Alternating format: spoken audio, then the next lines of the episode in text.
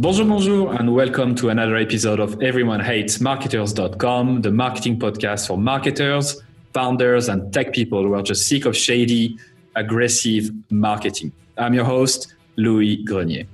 And today we're going to talk about setting up marketing program uh, and a campaign to generate demand for your products and services uh, and acquire customers. Um, the cool kids call it demand generation. Um, mm-hmm. You might have heard this term a few times. Um, and my guest um, has been recommended by a previous guest of mine, uh, Patrick Campbell uh, from Price Intelligently. And he said, if you're a little bit of an old school marketer, you know exactly who she is. She's one of the original VPs in marketing at HubSpot. She's just a badass. So as soon as she said, as, as soon as he said that, I really wanted to talk to my guest today. But before I introduce her, I just want to read a bit of her bio, uh, which is quite impressive.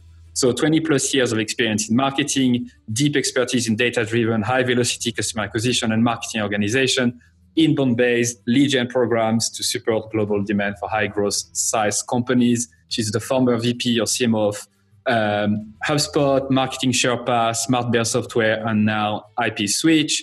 Uh, she's on the advisory board of a few other companies. She spoke at events like Marketing Prof B2B, HubSpot Inbound, MIT Entrepreneurs Forum, Social Media Today. Um, so basically, she's done it all and she has more experience than most of the people I talk to in this podcast. So this is an absolute pleasure uh, to talk to you today, Jeanne Hopkins. Welcome aboard. Thank you so much for having me today. And uh, that's a pretty funny thing that Patrick said. yeah, so you, you, you, are from the same city, right? You all yeah. work in Boston. So yes. there's the, the Boston Mafia, there's uh, Price Intelligently, uh, who yep. do a lot of pricing software, uh, consulting and software. Mm-hmm you have Drift uh, with David Cancel, uh, mm-hmm. and then you have you as well. You seem to be a pretty tight community around Boston, right? Well, it's a small world. You know, it's just like anything that uh, it's you, you bump into the same people when you're interested in the same things, and uh, it's it it is Boston is a small town ultimately, and I uh, I definitely like all those people that you mentioned and and more. That's a, it is a small community. Yes.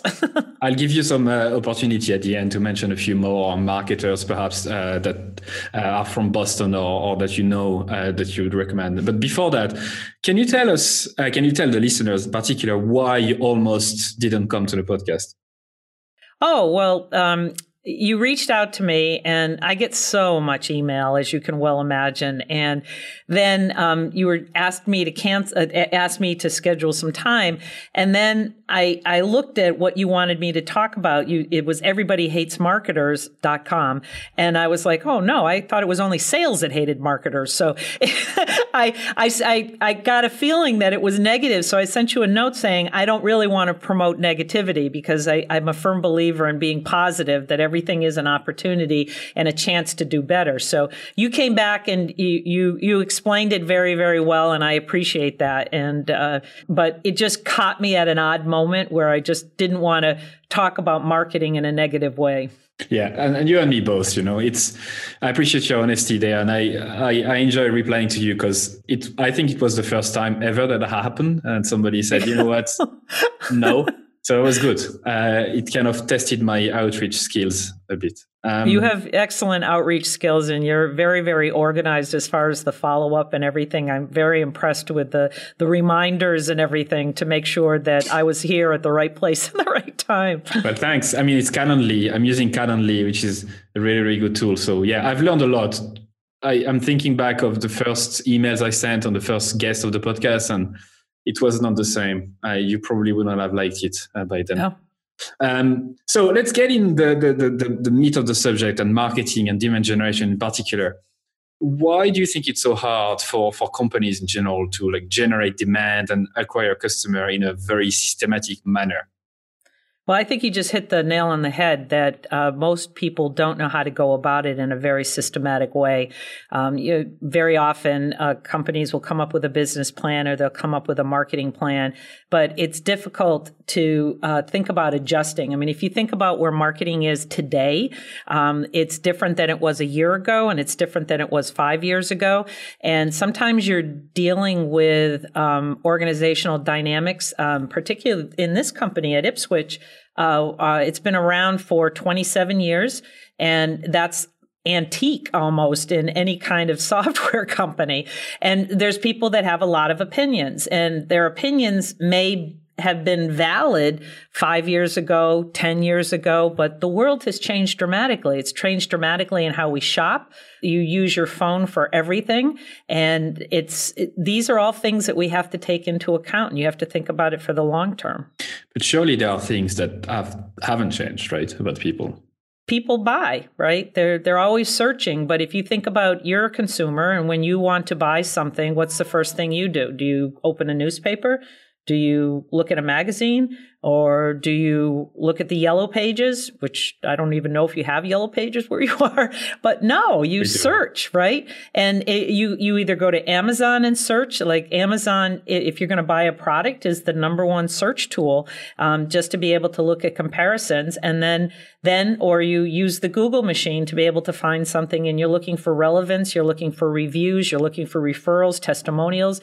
You might ask people that you know. And if you just think about how you buy now, even how you buy a dinner. So you, you, oh, it's, you know, seven o'clock. I don't have anything to cook right now. So let's go out to eat. Well, where do you want to go to eat? Well, what do you feel like?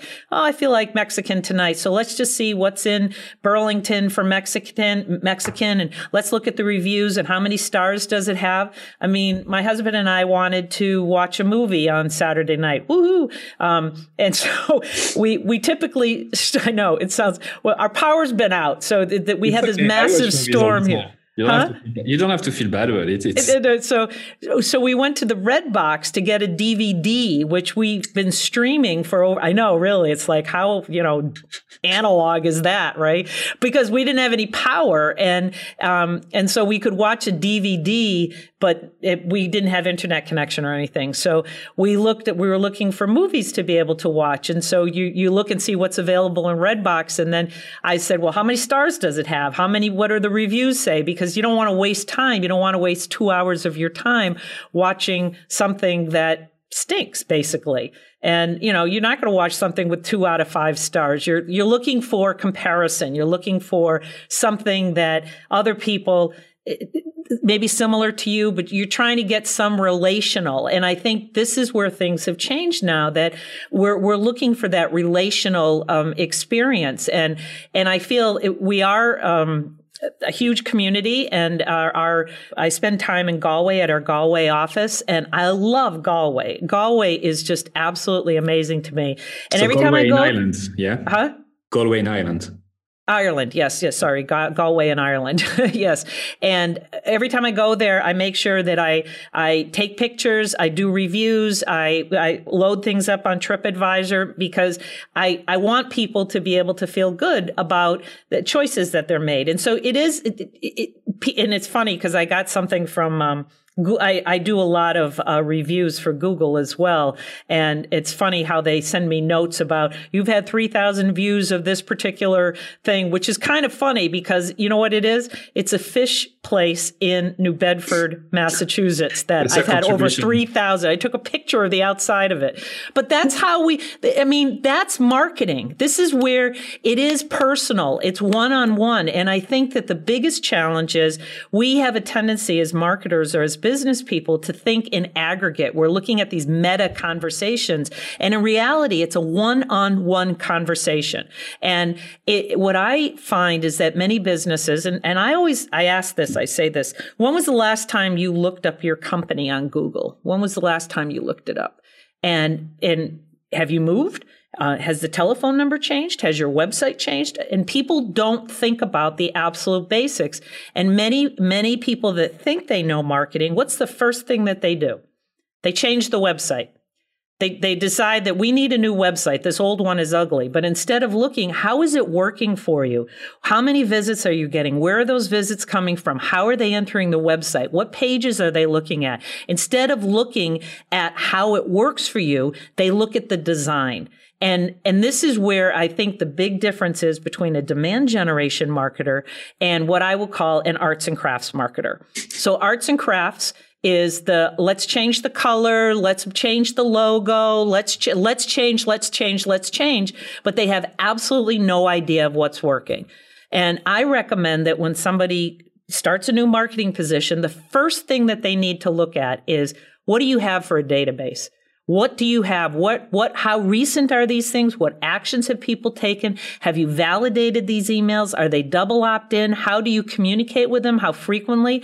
Because once you start looking at the messaging in your organization, you could find that tech support is communicating in this way, sales is communicating in this way, somebody else is communicating in another way with your customers, and they're getting 58 emails from you in a given week. And I know from this company, that the sales organization was actually doing what I'm going to call customer marketing. And I'm putting bunny ears around that because their idea of customer marketing was spamming, blasting emails, promotional emails that did not include an unsubscribe, using a third party email things. And it was all promotional driven, like buy now, get 60% off. Well, you know what? Now I have in my database of all of our customers, we have 28,000 customers of all my customers, only 62% will receive promotional messaging from us. 62% because sales did such an awesome job of making sure that they didn't want to hear from us at all. So the only email that I can do with those other 38% are operational emails like you're up for renewal or something. And, and that's a shame because your customers should be the most important focus for you as an organization. And I think what ends up happening with many companies is I think about there's like three circles. The, the most important circle in my mind is employees. Um, do the employees know what's going on? Are you on one page? Does everybody understand when a product launches? where the website is, what information you have to work on, who do you have to contact, all that. Employees need to know everything. The next one is customers. Your customers need to know things before your prospects know things. So if you're going to have a price increase or a product launch or you have partners, alliances that you're dealing with, those people need to know before, well, your employees need to know first of all. And it's remarkable to me how many times employees don't know anything of what's going on until they see a Google alert in their inbox. And then the last one is prospects. And so you and I are talking about demand generation, but really prospects are the, the end game. They're, they're, they're going to be your biggest audience. And remember what I said 62% of customers will receive messages from Ipswitch? 98% of my prospects will because they haven't been burnt out by this, you know, the customer marketing that was going on. Actually, in this organization, when I joined, there was a bit of a shadow marketing organization going on in sales where field marketing, the SDRs, the customer marketing were all being focused in the sales organization. And I'm sure there were good rationale for it at the time, but you didn't have a calendar, you didn't have cadence, and you didn't have solid communication of your messaging. Right. So that was way more than you wanted to hear. no, that's beautiful because you, you've been able to introduce a few things, a few questions I wanted to mm-hmm. ask that you already answered. So I think that first step, the first step into like actually creating a strong demand generation strategy is to audit, uh, as you said, what you have right now. Let's say mm-hmm. the, ex- the, the, scenario that you just uh, started, which is I'm a new marketer in this in this place, mm-hmm. and I want to make an impact. I want to set up things mm-hmm. right. Mm-hmm. You would actually audit your list, the amount mm-hmm. of time that you receive emails, especially during at, at sign up, uh, because you might be receiving too many. Am I correct in assuming that yep. this is the first step? At, at the very least, you, you do want to audit your database. You want to find out what's viable, what's not viable. If you're using any kind of a marketing automation plan, a program, you're definitely going to be paying for names that are no longer viable. Uh, one thing that we talked a lot about at HubSpot is that at any given month, two to five percent of your list, this is in a month, deprecates. So by the end of the year, you could have lost anywhere from 25 to 60 percent of your list, which makes it all the more important to keep filling up the top of the funnel, converting those visitors into somebody that is either completing a form or willing to give you uh, some contact information so that you can follow up with them. And that is problematic for many organizations. So, how, how do you, once you know what's going on, once you have a, a picture of what's happening, what do you advise to do next? Well, I think first of all, you need to know what your tech stack is because a lot of times, depending on where, where, organizationally where you are, when I came here, I wanted to find out, you know, where were the dollars being spent? You want to take do a complete audit of all your expenses. I had the team go through a tech stack, and you would be surprised how many things we were paying for that we were no longer using. And then I wanted to be able to validate the expense line item on every single thing that we were doing. In addition, you want to take a look at your team because what happens is a lot of people hire people to do one job. That's like, I'm going to just do email or I'm just going to do events. And you really, email supports events. Okay. Events can be webinars. They can be live in person events. They can be all sorts of things. So how is email working with events? And instead of having all these single individual contributors, you want to put people into small teams and make them responsible for generating leads, increasing revenue, making sure that your team understands that you're there specifically, not, not just to, you know, show up and have free Wi-Fi and coffee. You're there to be able to generate revenue pipeline for your business. And I think a lot of marketers kind of forget that that's what they're supposed to be there for. When you think about the four P's, everybody thinks about, you know, place, how do you sell it, product, uh, price, like that's, you know, I've worked with Price Intelligently for three companies. They're great and they're awesome in so many ways. But everybody only thinks about the P that equals promotion. And that is like the last thing that you should be thinking about. You know, anybody can promote. Anybody. Anybody can spend money. Any marketer can spend money. The, the correct thing to do is are you spending it effectively? And are you, what are you doing? What is your cost per lead? What is your cost per opportunity? What is your cost per customer? And you've got to think about it in a fully loaded way to be able to make sure that you, you're gaining efficiencies across the board. And this is so you ask me again, where do you start? So I start with the database. I start to see what my tech stack is. I start to see what have we tested? What have we not tested? Because sometimes when you're in an organization, like when I was at HubSpot, I had different team members that were doing the same thing. They were on different teams, but they all thought that they were the, the most brilliant people on the planet, which they were for the most part. But I don't need three people, two people doing the same thing, especially since it had already been done before, maybe the year before, and they just didn't know. So some of this is like, how do you onboard people? How do you make people feel responsible? I was talking to one of my team members here today, and I was saying, why was this decision made? I mean, like, who thought that this was a good idea? And she's talking about rolling back some um, improvements to the website. And the person that was responsible for digital, uh, the digital component wanted to it, it, like put a forcing function into something that it did not require. Instead of making it easy to use, he made it hard to use. And so she's been thinking about it going, we don't need this. Let's just roll it back. And I'm like, why didn't you do that to begin with? And she said, because he was so adamant. He was a bit of a bully.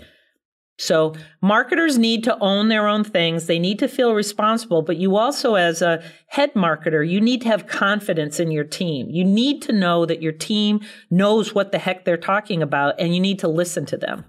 So you said something quite interesting. You said that to to to to to make people feel responsible, instead of making them do one thing, such as you're going to mm. do email, you give them an objective, you put them in a team that is directly related to an objective, such as converting visitors into leads or converting yep. leads into customer, etc. Right? Yep. So you talk like the, the first steps that you mentioned seem really to be around auditing what you currently have. So you talked about mm. auditing your tool stack, auditing yep. The way you communicate with people, auditing your team and how they organize. Yep. Um, and so you would advise to actually organize your teams by key objectives alongside the funnel, alongside the yep. journey, right? Yep. Uh, and that's one way of doing it. Um, it's also, you need to, I believe, give a team members uh, chances to be successful in different areas. I like having a meeting where we're sharing the information of like where are we as far as lead flow is concerned. Uh, so today I have a meeting. I, I, have a weekly meeting with the sales organization where we talk about lead flow and opportunity creation and pipeline. And that is, and to have more people understand that. And it's it's a rare organization. I, I have never joined a, other than HubSpot. Um, I've I've always been responsible for putting uh, uh, transforming the way we report and the way that um, you had asked me the question once about what what what can you do differently and i think that marketers are the worst on marketing themselves and instead of getting in front of it they're always reacting, reacting, reacting, reacting to a demand from sales, reacting to a demand from tech, reacting to a demand from IT. And instead, what we need to realize is that we own it. I mean, marketing is the hub of every business. We touch every aspect of the business. We spend the most money. And so we have to prove that we're valued in and we're being cost effective. And yet many marketers they don't talk about the increase in uh, blog subscribers. They don't talk about the wins. They don't talk about because every day is a win. I mean, really, and and it, and it's not matter of tooting your own horn, but as a leader, my responsibility is to say, "Hey, look at what Junko achieved on the Japanese blog. She's up over she she increased the visitors to the Japanese blog in February by forty three percent, which is true." I mean, she it's amazing and she's responsible for translating the the blog, updating the blog, but look at her. Look at how amazing that is and it makes everybody feel good about what they're doing. That's a fantastic uh, t- tip, and that's something i am telling my team as well. Is um, about over communicating, mm-hmm. overly communicating, and to mm-hmm. be proud of those numbers because mm-hmm if, if you don't communicate, people outside of marketing won't have a clue what you're doing, and they they think that you're not doing your job. Uh, it, I, I, feel that sometimes it, sometimes it's yeah. really about communication rather than yeah. actually doing the work. So let's say let's take a scenario where you you join a company that is quite broken in terms of marketing, and you feel that there is no proper demand generation program in place, and that you feel you have almost to start from scratch. So I know it's a very broad question, and perhaps you can help me to like narrow it. But how do you like to typically set up a demand generation program that will systematically bring uh, visitor leads, customers? Well, that's so um, a lot of times you talk about the funnel top down, you know, visitors into leads, into MQLs, into sales accepted leads, into opportunities. But I, I believe now that the it's it, it's more of a horizontal where every part of the customer journey from visitor to customer and then back again is, you know, is owned by both sales and marketing. There is no handoff from marketing to sales. So talking to sales about and taking a look at what is the source of their customer acquisition? What are you looking at? So when I joined, I was looking, I look at data like for um, MQL creation, and you look at MQLs, and the company was spending $100,000 a month on pay, pay per click. So to MQL, generate, just to cut you, but MQL stands for marketing qualified. Qualified leads, right. yes. And, and that usually translate in many organizations, it translates to a, uh, a, a, lead that would be for a free trial, an evaluation, demo, contact sales, get a quote. So higher value leads. A lead could be translated into, let's call it an inquiry, somebody that ebook, maybe a blog subscriber, somebody, a webinar registrant, something like that. But for it to get to an MQL, the MQL gets rotated to the sales organization.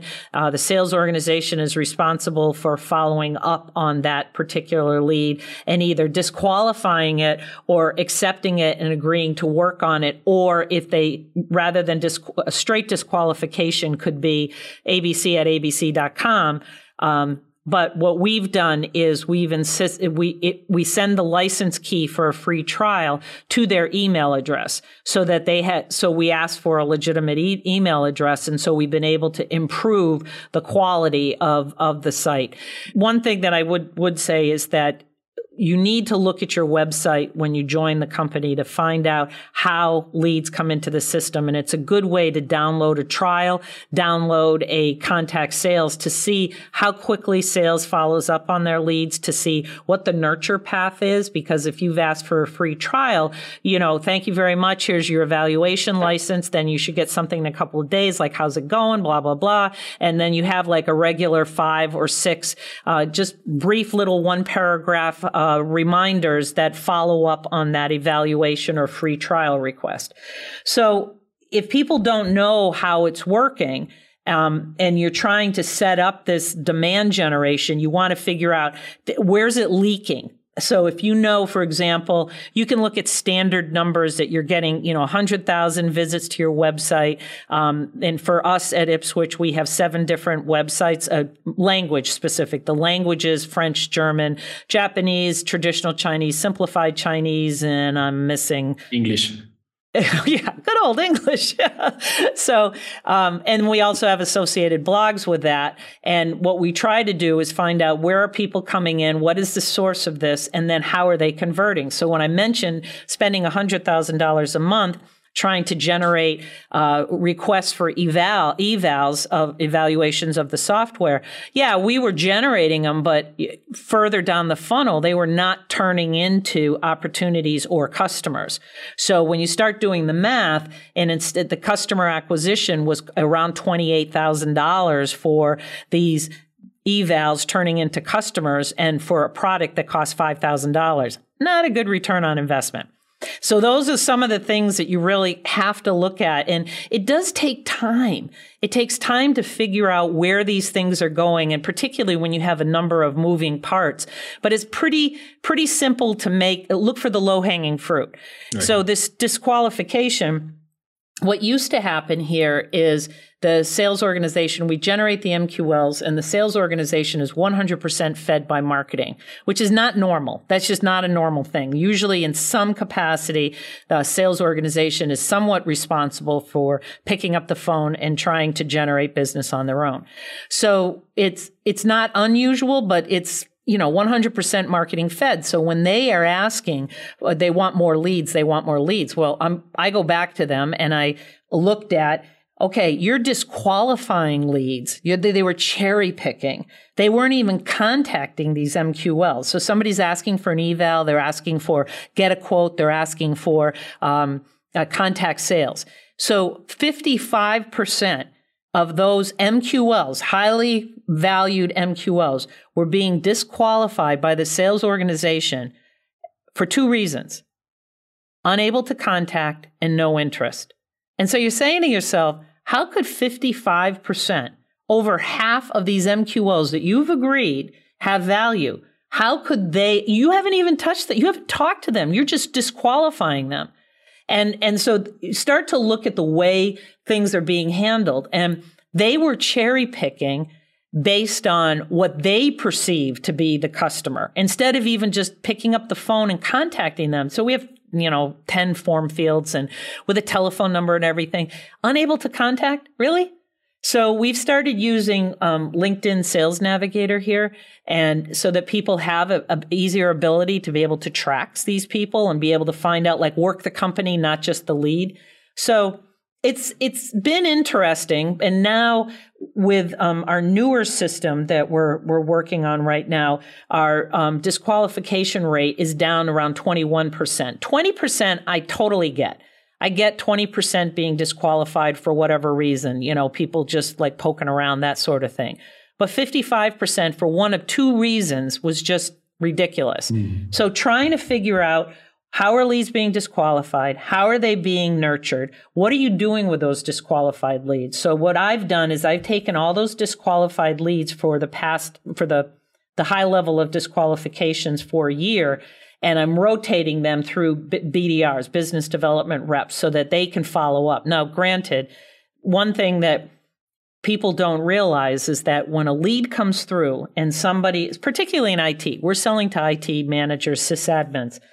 If somebody is asking for an eval or contact sales or something, you need to get back to them within five minutes.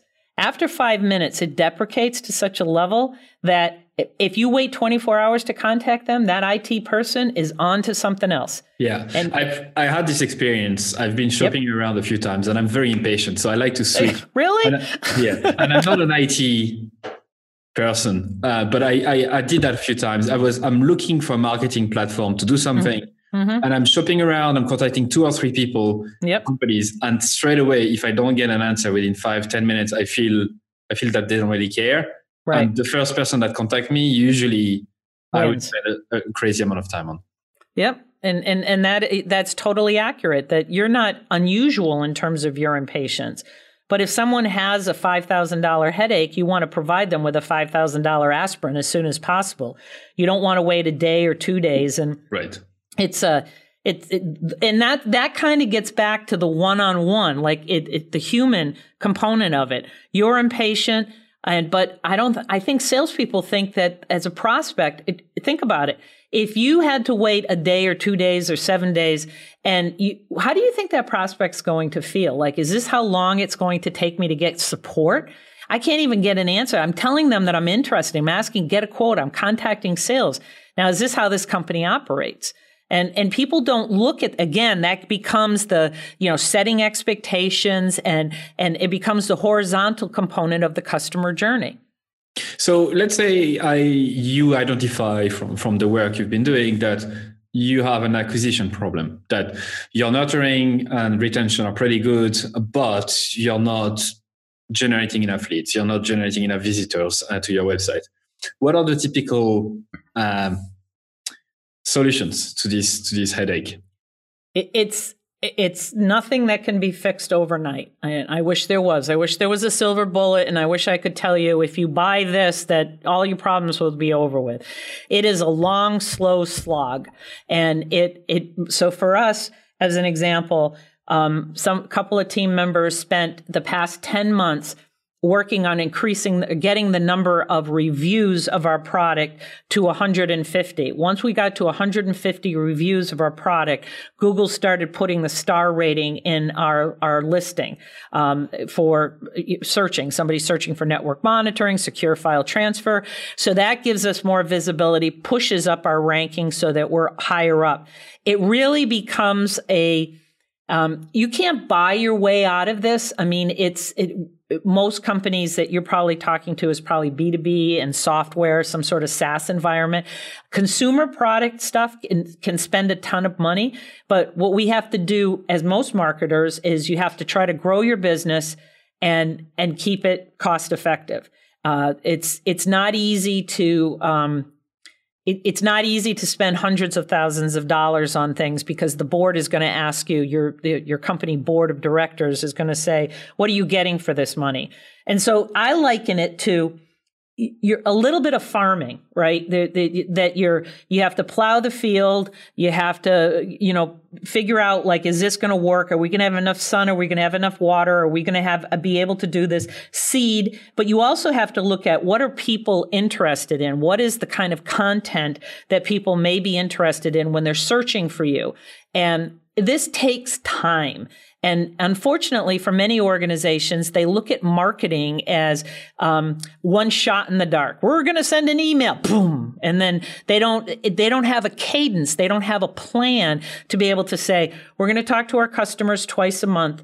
And we're going to talk to them, the existing customers. We're going to talk to our prospects once a week and be, being able to build out that cadence. And here's a new customer. Here's the 13 touch email nurture that we're going to do. And then we're going to do a follow up here. This is how we're going to address things on Facebook. So we've actually been pulling money out of uh, Google AdWords because it's non-productive. And we've been doing things by, uh, if, if they come to us on our particular website, we will start stalking them on uh, Facebook. We'll go to other places and we're getting lower costs, lower costs costs for doing that and, and higher return because most people are smart and they don't click on AdWords as your, and the only people that are making money with Google AdWords is Google. So eh, you really have to figure out, eh, there's a lot of levers that you can pull and it, and, and I can't tell you this is the one, this is, this is your playbook and it's going to work for your particular business because it's somewhat dependent upon stage of the company, somewhat dependent upon who you're trying to sell with, somewhat dependent on how successful your sales organization can be. Um, marketing is a little bit of an art and that's where the experience component comes in. Uh, but most people that are on the team are usually willing to learn. Why do you think cadence is so important? Whatever the channels you're using to acquire visitors or prospects or well, lead. think about it. I mean, I'm sure you probably get some sort of email um, or you sign up for a loyalty card and then they're real interested in you for like a minute and then they forget about you. and you, you, if you're buying something, anything, uh, you, you want to know that there's um, there is some sort of a relationship there. I believe, and it's a in any, any organization, you're going to have your fan club. So at HubSpot, the salespeople didn't sell to everybody that had a pulse, not everybody that could fog a mirror, right? They wanted to be successful. They didn't want this customer to churn. So there were lots of people that loved HubSpot and we called them the fan club, you know, fangirls, fanboys. And they were enormously helpful in terms of sharing content, sharing information and, and getting that, um, amplification of messaging. But not everybody was going to be a customer. You know, you wanted something bigger. And, and I think that is, you, you have to be able to define yourself because you want an ideal customer. You want a customer that's not going to churn, right? The, you don't want to spend all that time and effort of bringing a new customer on only to have them leave. So this is where the, the onboarding process, the customer notification, making sure that they're part of something bigger. And this is where kind of having regular messaging across uh, this is the cadence, right? And and so many marketers and and trying to get ahead of the curve. It's a marketer should be thinking about the next quarter, the next year. How are you going to? We all have events like you know product launches and you know big events that you have to be at and that sort of thing. But a lot of times marketers just end up reacting okay, we have no leads. The sales organization doesn't have any leads. So let's send an email. And in reality, what you should be doing is thinking about it every single week. If you're going to send an email, you're not going to send it to 100,000 people. You should send something to a targeted list. And then the sales team should know that you're going to send this and then they, they do a call blitz to be able to follow up. So if it's existing customers, you know, how are you tied? How are you aligned with the, the sales organization or the renewal team in terms of being s- successful? And so when I talk about cadence, it's the plan. It's like, what are you trying to achieve without inundating your audience? Because you don't want to have 38% of your customers not wanting to hear from you because all you ever did was just offer discounts. So, I mean, it exactly. So, you want to have some value there, right? Thanks for your honesty there. Uh, I like this idea of the, the fan club in HubSpot. And the reason why I like it is I, I think a lot of marketers are also very focused on trying to acquire the right type of uh, customers. But on the other hand, they forget that, as you said, some people that are not necessarily the ideal customer can help you find this ideal customer. Mm-hmm. They right. might have colleagues, friends, family members who might referrals, right? Exactly. So this is why when when you think about acquisition and really acquiring like visitors to your website and writing on a blog and starting a podcast or YouTube channel, it's not necessarily always about your ideal customer, but about who can we reach out to that can yeah. influence my ideal customers as well, right? Yeah, uh, and you know, you bring up a good point because not everybody can be found in the same way. That there's people that listen to podcasts, there's people that like to watch videos, there's people that like Instagram, there's people that like Twitter, they like LinkedIn, they like it depends on how the the messaging, how that you're getting found. And what what ends up happening is many marketers they try to boil the ocean right out of the gate. They just figure like they can do everything. And you can't. So try doing one thing well. Like this podcast can be repurposed um, as a blog post. Um, you could transcribe this conversation and post it as content on your website. You know, think about those things that you can do. Do fewer but better things rather than just like a whole lot of activity, just a whole bunch of noise. You don't, there's a lot of automated functionality that you can use out there to help you with your social media challenges that are relatively low cost. But what I see is people, they, they say, we're going to start a blog, we're going to do a YouTube thing, we're going to do this, we're going to do that. And start somewhere and then start to inform these other channels and, and it, it, think about recycling It, there is no reason, there is no reason that you can't repurpose things seven different ways. And unfortunately, people don't think that. They think everything needs to be brand spanking new and unique.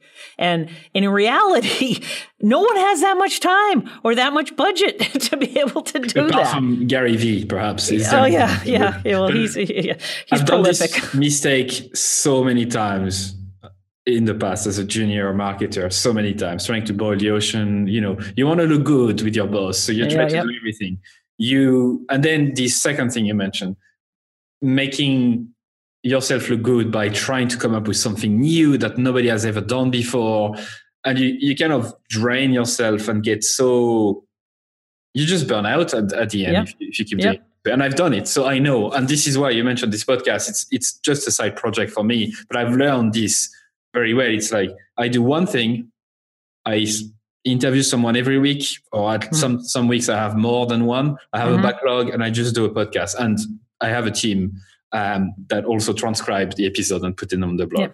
That's it. And I'm Right. not planning to do more, and I'm fine with it because I know that this is my limit that I can do outside of my full time job and I'm very happy with it. And now it's been almost a year and it's paying off. Uh, Right.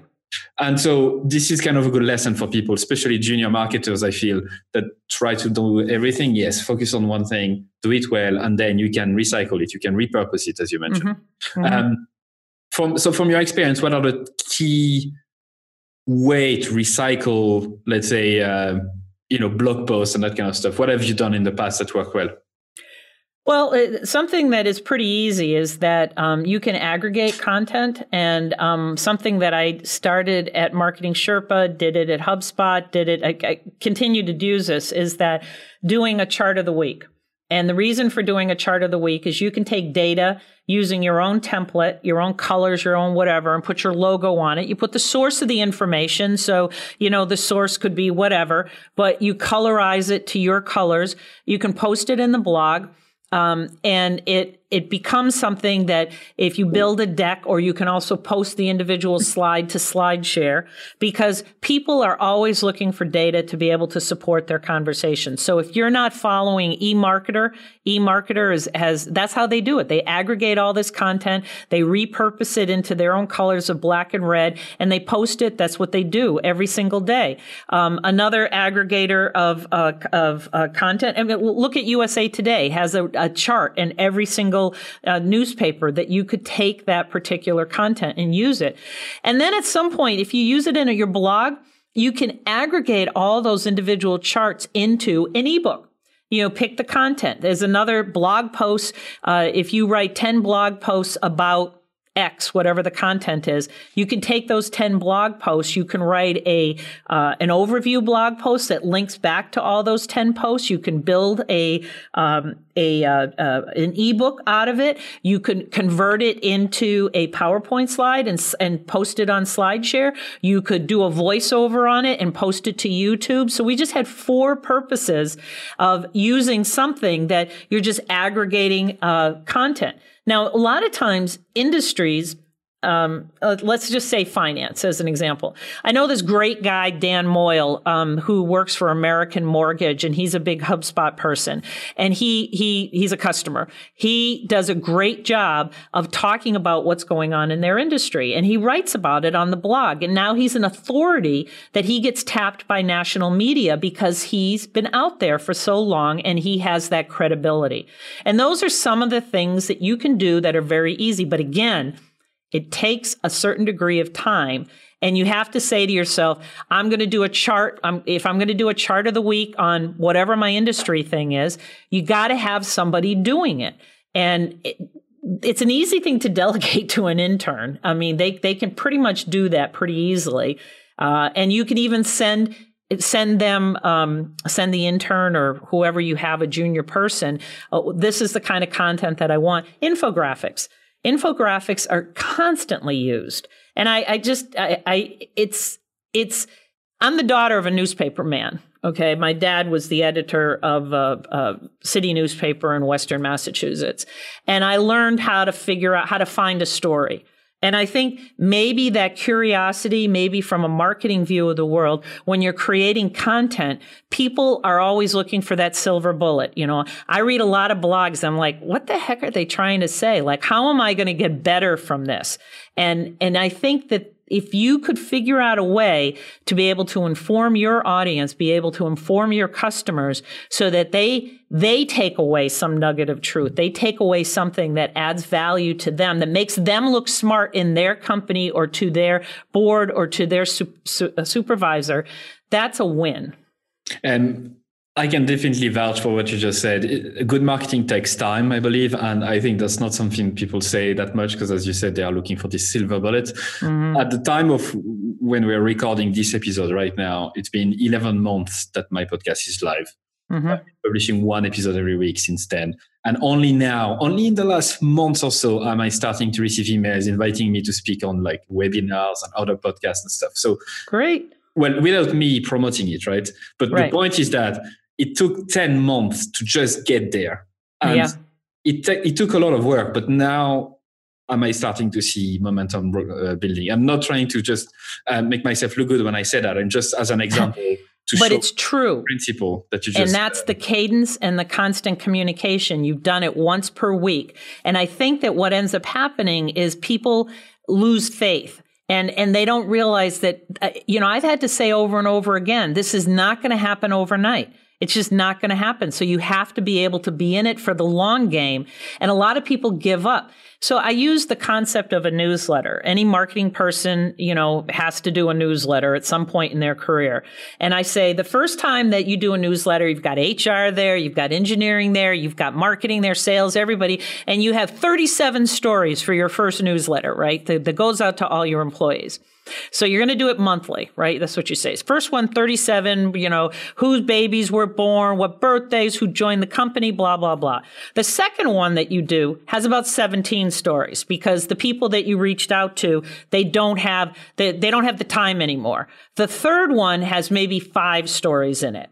And then nobody ever does the fourth monthly one because they've lost the momentum. They've lost the internal interest. What they should have done is said, okay, these are things that we can do that are easily repli- replicated across the individual months. So I spend time because I see a lot of stuff cross my desk. And when I see stuff, I send it to our internal newsletter thing saying, we should highlight this. We should talk about this. We should be doing this. And it, when you start a newsletter, you should say to yourself, if you've got 37 stories, there's some things that are evergreen. So if you look at the rule of three, you could talk about a product, you could talk about something fun, and you could talk about something that's upcoming. Anybody can do that. Absolutely. You can make a, you could do a weekly email on that. And, and if, if people did that, if marketers focused on the three, the rule of three, they would be much more successful than trying to boil the ocean and have 37 things that are nothing more than distractions. Well, I think you've summarized uh, the last 40 minutes or so pretty well. So let's move on to the next and the last three questions. Okay. What do you think marketers should learn today that will help them in the next 10 years, 20 years, or even 50 years? They need to feel comfortable with video and doing podcasts like this, they need to be comfortable speaking. Um, they need to be able to, uh, because marketers uh, increasingly are going to be in front of boards, they're going to be in front of their employee uh, situation. And so taking uh, Toastmasters classes or um, Dale Carnegie or something like that, learning how to speak and be comfortable speaking in a wide variety of settings. It doesn't mean that you have to be aggressive and it doesn't have to mean that you have to be super knowledgeable, to, but to be able to take your message as an organization and be able to distill it and present it in a way that um, makes sense for the organization, I think is more critical than anything. And it boils really down to communication. Um, and I can't tell you what's going to happen in 10 years because things that we're using right now with artificial intelligence, there's going to be a lot of things, the jobs that are going to become automated. I, I think that I, I was at a B2B conference two weeks ago in Arizona, and there was a great guy talking about where things are going to be going. So jobs like, um, you know, Salesforce admins, the uh, operations people, that's going to be automated. But what's never going to be automated is creativity. So how do you explore your creativity? Not in an arts and crafts way, but how do you approach solutions? So grad school, I, I loved the statistics class because it was, it was mathematical, but you had to inform what the results were. So you had basically a heuristic, but what did it mean? And I think the creative solution to that is what does it mean? What does it mean today? What might it mean tomorrow? And how can you better inform this decision that you're looking to make? So I think creativity and your ability to be able to communicate effectively becomes incredibly important. What are the top three resources you would recommend listeners? well, listen to this podcast; it's pretty awesome. and uh, Patrick uh, Patrick Campbell's uh, blog and his, I, I would definitely subscribe um, to his blog and get his content because he is so remarkably insightful.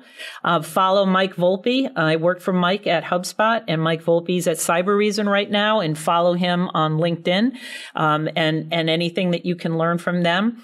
Um, but I think one thing that marketers need to think about is if you don't have any sales experience you should look for a way to get some sales experience. Because until you've walked in the shoes of a salesperson and understood the need for quota and how hard it is to do their job, you've got to figure out how to get some of that kind of experience. Because it's real easy for marketers to say that salespeople are lazy, and it's real easy for salespeople to say the leads stink and I need more of them. But you need to have a degree of empathy to be able to understand how hard their jobs are and in general, a level of empathy for anyone, really, putting yeah, yourself in your customer's shoes and, and your team's yeah. shoes, and etc. Et that's true. That's true. Uh, Jeanne, you've been absolutely amazing. You were able to answer my question without me answering the uh, without me asking the questions, which is quite rare. Uh, so that's cool. Like you, well, you prepped me. You told you sent them to me over and over and over again, and much. I read them on my phone and I read them on my laptop. Yeah, so I was prepped, man. Where can uh, listeners connect with you and learn more from you?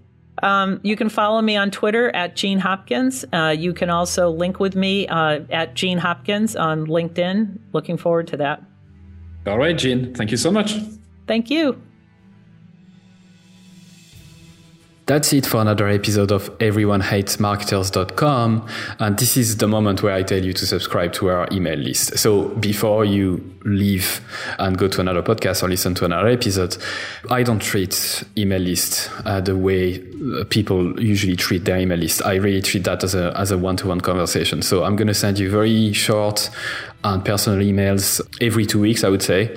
We, I'll inform you of guests in advance. I'll share with you my numbers and how many listens we get. And I'll also ask you for your feedback in terms of the questions we can ask future guests. And perhaps I can also uh, have you on the show uh, someday. So don't be afraid to subscribe. I'm not going to spam you and you can always uns- unsubscribe for sure if you wish. The second thing we need from you is your harsh and honest feedback. We know that this show is not perfect yet and we always uh, can improve. So you can send us your email at feedback at everyonehatesmarketers.com. Good or bad, please feel free to send me an email. And the last thing I'd like uh, from you is that if you did like the episode, please share it to your friends, your colleagues, or whoever might like it. And also, please review it on iTunes or another service that you might use to listen to your podcast. Because if you leave us a five star review, it means that more people will be likely to listen and we can spread the word quicker. So thank you so much once again, and au revoir.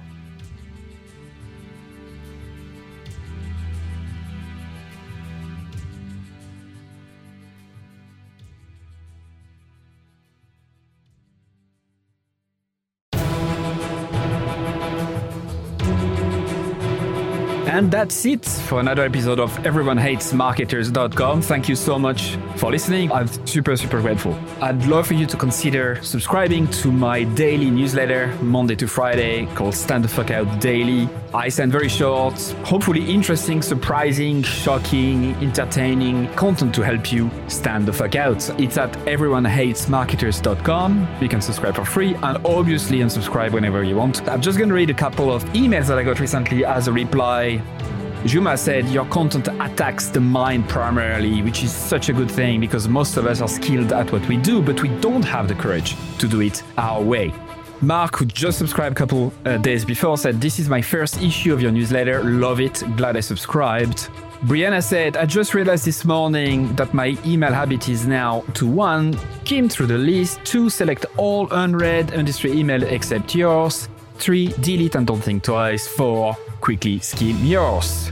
Amy said, also loving the new content that's coming from you. It feels really lovely. Candle said, I like your writing a lot. It really resonates. There's so much bullshit out there. It's good to touch the authentic. And Chloe said, Where is the I fucking love this email button? Brilliant.